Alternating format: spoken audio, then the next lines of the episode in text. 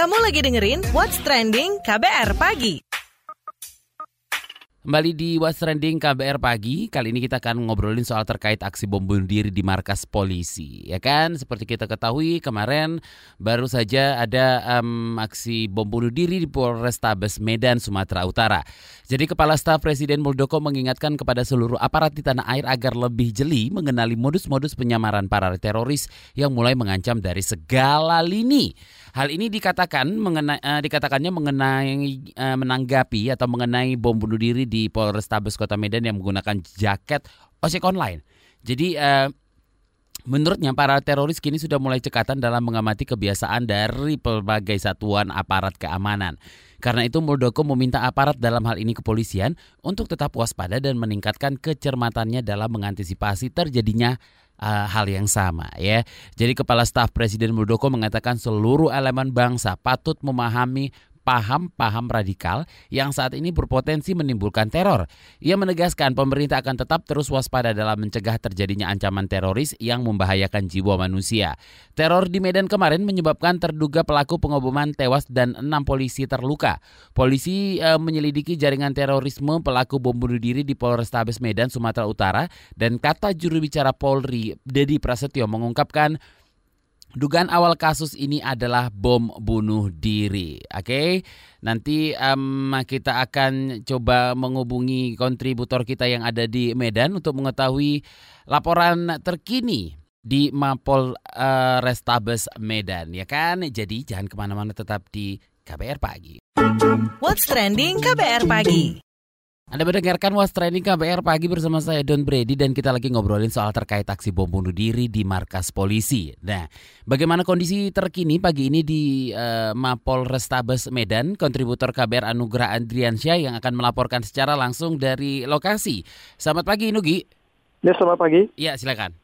Ya, pasca ledakan bom bunuh diri yang terjadi di Polrestabes Medan Rabu kemarin, pagi ini aktivitas di Polrestabes Medan kembali normal tapi masih terlihat sepi. Gerbang utama dari Polrestabes Medan juga masih tertutup dan dijaga ketat oleh petugas kepolisian. Pelayanan untuk masyarakat di Polrestabes Medan seperti menerima laporan pengaduan, laporan kehilangan, atau mengurus surat keterangan catatan kepolisian akan dibuka pada pukul 8 waktu Indonesia Barat. Sehingga tidak ada antrian dari masyarakat yang terlihat pagi ini di depan gerbang utama Polrestabes Medan. Hanya saja ada beberapa masyarakat yang melintas di depan Polrestabes Medan. Pasca ledakan bom bunuh diri di halaman Mapolrestabes Medan, pengurusan SKCK di Polrestabes Medan telah kembali normal sejak kemarin pukul 14.00 waktu Indonesia Barat setelah petugas selesai melakukan olah tempat kejadian perkara. Seperti diketahui, ledakan bom bunuh diri di Rabu kemarin menewaskan satu orang terduga pelaku. Ledakan bom tersebut juga melukai empat orang polisi, satu orang pekerja harian lepas, dan satu orang warga sipil. Demikian saya Anugrah Adriansyah dari Medan melaporkan untuk KBR. Baik, terima kasih uh, Anugrah Adriansyah atas laporannya dari Medan langsung ya dari tempat kejadian di Mapol Restabes Medan. Nah, sementara itu Kepolisian Jombang memperketat pengamanan pasca bom bunuh diri di Medan. Sejumlah tamu yang masuk Polres diperiksa secara ketat. Wakapolres Jombang Budi Sentiono uh, mengatakan ojek dilarang masuk ke area Polres. Kita tentunya ada beberapa hal uh, penekanan yaitu yang pertama meningkatkan kewaspadaan dan pengamanan maku khususnya di penjagaan dengan melaksanakan pemeriksaan baik barang-barang bawaan serta kendaraan yang akan masuk ke Mapores Jombang. Akan tetapi hal tersebut tidak mengurangi daripada pelayanan kepolisian kepada masyarakat. Selain Jombang, Polresta Solo juga memperketat pengamanan pasca aksi bom bunuh diri di uh, Mapolrestabes Medan. Wakapolresta Solo Iwan Saktiadi mengatakan pelayanan masyarakat, pengamanan personil dan aset Polri di Solo menjadi prioritas. Menurut Iwan, masyarakat yang berkunjung ke Mapolresta Solo akan menjalani pemeriksaan berlapis. Berkaitan dengan kejadian di Polrestabes Medan, tentu pengamanan markas komando di lingkungan Polri baik itu markas komando kantor maupun asrama-asrama yang dihuni oleh uh, anggota Polri dan keluarganya termasuk pospol-pospol yang berada di jalan. Itu masuk ada obstacle di jalan yang digunakan untuk mengurangi kecepatan kendaraan yang akan masuk, mengantisipasi hal-hal yang tidak diinginkan seperti orang menerobos dengan kendaraan bermotor, kemudian ada palang pintu, disertai dengan petugas yang standby di sana selama 24 jam untuk mengantisipasi mako uh, penjagaan. Artinya uh, anggota ini terus siaga mengawasi siapa yang keluar dan masuk ataupun melaksanakan pemeriksaan. Baik pemeriksaan barang bawaan atau bila apabila dirasa perlu melaksanakan pemeriksaan badan atau penggeledahan apabila dicurigai akan dilakukan. Laksanakan pengamanan secara maksimal Mako Polresta ini. Artinya bukan hanya mungkin ojek online tapi seluruhnya, seluruhnya yang mengakses layanan atau yang masuk dalam wilayah uh, koridor perimeter pengamanan kita akan laksanakan pemeriksaan secara prosedural terhadap barang bawaan maupun orang dan kendaraan yang digunakan. Sementara itu, sejumlah objek vital nasional dan markas kepolisian di Kabupaten Banyuwangi, Jawa Timur diperketat pengamanannya pasca ledakan bom bunuh diri di Medan. Menurut Wakil Kepala Kepolisian Banyuwangi Andi Yuda, untuk pengamanan di Mapolres Banyuwangi, setiap masyarakat yang hendak masuk diperiksa barang bawaannya. Selain itu, jumlah kamera CCTV juga ditambah untuk memantau aktivitas. Masyarakat di Mapolres Banyuwangi, pengetatan uh, pengamanan juga dilakukan di pintu masuk pelabuhan Ketapang Banyuwangi menjadi alarm buat kami yang di wilayah lain. Jadi untuk tetap tidak menurunkan standar pengamanan kantor begitu ya. Tentunya pasti akan kita coba lebih rigid lagi anggota yang di sana kita seleksi betul, kemudian SOP ini kita pastikan tergaransi, bantuan teknologi CCTV dan sebagainya untuk memudahkan kalau terjadi apa-apa untuk ungkapnya lebih mudah pastinya. Oke, itu dia tadi ada um, empat ya. Yang pertama tadi ada kontributor KBR Anugerah Adriansyah yang melaporkan secara langsung dari Mapolres Tabes Medan. Kemudian ada Wakapolres Jombang Budi Setiono dan juga ada Wakapolresta Solo Iwan Saktiadi dan juga Wakil Kepala Kepolisian Banyuwangi Andi Yuda. Well, be safe everyone. What's trending KBR pagi? Masih di KBR Pagi ya dan kita lagi ngobrolin soal terkait aksi bom bunuh diri di markas polisi. Selamat pagi buat Anda yang baru saja mendengarkan KBR Pagi ya di Was Trading KBR Pagi kali ini kalau kalian ketinggalan dari awal bisa mendengarkan di kbrprime.id search saja What's Trending di sana ya kan. Kamu bisa mengikuti dari awal lagi atau mungkin yang kemarin atau mungkin seminggu yang lalu, sebulan yang lalu, setahun yang lalu masih bisa didengarkan di sana ya kan. Jadi kamu bakalan nggak akan ketinggalan apa yang sudah kita obrolin pagi ini. Nah, selanjutnya kita bakal ngobrol dengan pengamat teroris Al-Qaidar. Jadi uh, pengamat teroris Al-Qaidar meyakini bahwa pelaku bom bunuh diri di kepolisian resort kota besar Medan, Sumatera Utara itu tidak melakukan aksi sendirian atau lone wolf. Oke, selamat pagi. Um, bagaimana menurut Anda penyerangan di Mapolrestabes Medan nih, uh, Pak Al-Qaidar? Kalau saya, saya melihatnya sih jaringan ini karena uh, beberapa kali sudah tertangkap di Medan kan dari jaringan apa itu jaringan uh, Ahmad Papahan. Nah Ahmad Papahan itu jaringannya ada ada dua, jadi yang satu di Sibolga dan yang satu lagi di Deli Serdang, Serdang berdaga, berdagai. Jadi dua apa dua kelompok ini memang sangat aktif ya dan sudah ditangkap betul dua kelompok ini. Jadi saya melihatnya bahwa mereka itu berasal dari di Adi Medan itu. Ini terafiliasi dengan ISIS. Hmm, Oke, okay. wilayah yang perlu diwaspadai untuk aksi uh, aksi-aksi teror Ya, wilayah terutama itu adalah wilayah Sumatera Utara, Riau, Padang, apa Sumatera Barat ya, dan kemudian eh, daerah Bekasi, Tangerang, Surabaya. Nah, kalau Solo belum ada tanda-tanda untuk tahun ini. Nah, pencegahan aksi eh, pencegahan yang perlu dilakukan apa ini, Pak?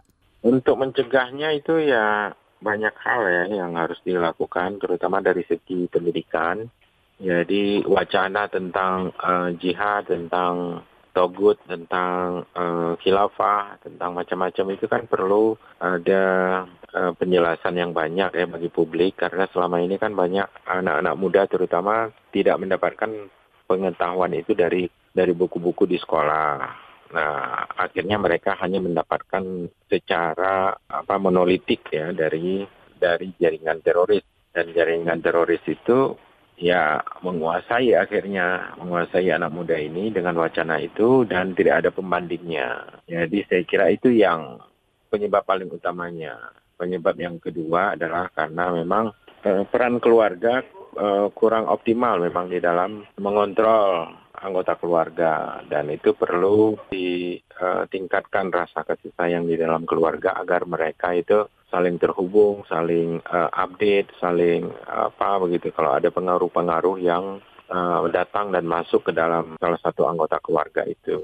Penangkapan-penangkapan yang di um, yang baru dilakukan di Cikarang, Depok dan Riau ini apa terkait dengan aksi mom di bom Medan ini, Pak? Ya, itu terkait semuanya karena dari beberapa ini uh, data yang kita dapatkan ternyata mobilitas mobilitas sosial mereka itu sangat cepat dan sangat luas. Jadi yang tadinya berasal dari Medan bisa pindah ke, ke Madiun, pindah ke Bekasi, dan kemudian pindah lagi ke Banten, ke Cilegon. Nah itu menunjukkan bahwa mobilitas mereka itu sangat sangat tinggi dan uh, kita tahu bahwa karena mobilitas yang sangat tinggi inilah membuat jaringan itu jadi saling terhubung. Ketika jaringannya sudah saling terhubung, biasanya satu sama lain itu akan uh, berencana untuk membuat uh, berencana seba, seperti membuat kontestasi lah mereka. Kalau di sini meledak, oh kapan kalian? Uh, nanti meledak di sini, nanti nanya yang lain kapan yang daerah lain, nah, begitu. Jadi ada semacam kontestasi ya. Hmm, Oke, okay. markas-markas polisi jadi target sasaran aksi? Ya, ini masih menjadi target utama.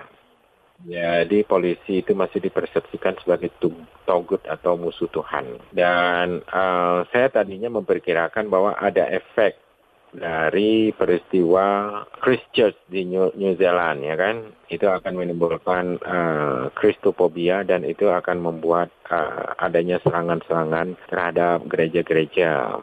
Tapi ternyata di Indonesia belum belum terjadi itu. Nah jadi selain polisi uh, gereja juga menjadi ini saya tidak tahu apakah Desember ini akan ada serangan-serangan uh, terhadap gereja-gereja uh, itu. Oke, terima kasih pengamat teroris Al Haidar. What's trending KBR pagi? Penasaran sama komentar Miss KBR? Ini dia Miss KBR. Ya, entah ini kebetulan semata, sengaja cari momen yang tepat. Asli Miss KBR kaget banget pas baca berita kemarin tuh ya. Itu loh soal bom bunuh diri di Polrestabes Medan. Oh, ternyata masih ada toh. Aduh susah banget sih enyahnya kayak kecoa. Disumpah serapain juga kagak mempan ya Wak. Tapi emang sih kemarin itu ya bukan serangan kali pertama terhadap kantor kepolisian. Kalau nggak luput ya, seenggaknya ada enam kasus serangan atas kantor kepolisian terkait terorisme. Lah iya, pemerintah kan lagi gencar-gencarnya nih menyatakan perang melawan radikalisme yang konon jadi biangnya terorisme. Hmm, hiperbola atau enggak sih kalau pakai kata perang? Lah, mau gimana lagi coba? Uang pendekatannya kayak gitu. Paling nggak itu sih pembacaan Miss KBR aja dari menerawang latar belakang dan latar depan orang-orang yang dikasih kewenangan untuk menangani radikalisme atau manipulator agama sekarang disebutnya secara Pak Bos, Pak Presiden maksudnya ya sempat ngelempar wacana demikian, ya kan? Cuman emang gak penting sih sekadar lempar wacana apalagi perkara penyebutan aksi alias langkah pasti yang dibutuhkan. Sepakat? Bukannya apa-apa sih hasil survei Wahid Foundation bersama Lingkar Survei Indonesia tahun 2016 ada sebanyak 11 juta dari 150 juta penduduk muslim Indonesia siap melakukan tindakan radikal loh kabarnya. Khawatir itu makin menjalar ya emang wajar dan perlu dicegah. Sepakat banget sih Miss KBR. Sebenar-benarnya pencegahan itu udah dilakukan. Ada program yang dijalankan semisal nih deradikalisasi. Sayangnya, hanya 30% narapidana teroris yang berubah usai menjalani program deradikalisasi. Itu sih kata peneliti. Lah, terus sisanya gimana dong? Balik lagi. Mungkin nih ya, perlu ada cara lain yang kudu ditempuh gitu. It's tricky sih emang, tapi ya nggak usah gerasa gerusu juga ya kan? Itu dia tadi komentar dari Miss KBR. Mau tahu besok Miss KBR bakal komentar apa lagi? Tungguin cuma di KBR Pagi. What's Trending KBR Pagi. Saya Dom Brady pamit, ketemu besok. Bye-bye. Terima kasih ya sudah dengerin What's Trending KBR Pagi. KBR Prime, cara asik mendengar berita. KBR Prime, podcast for curious mind.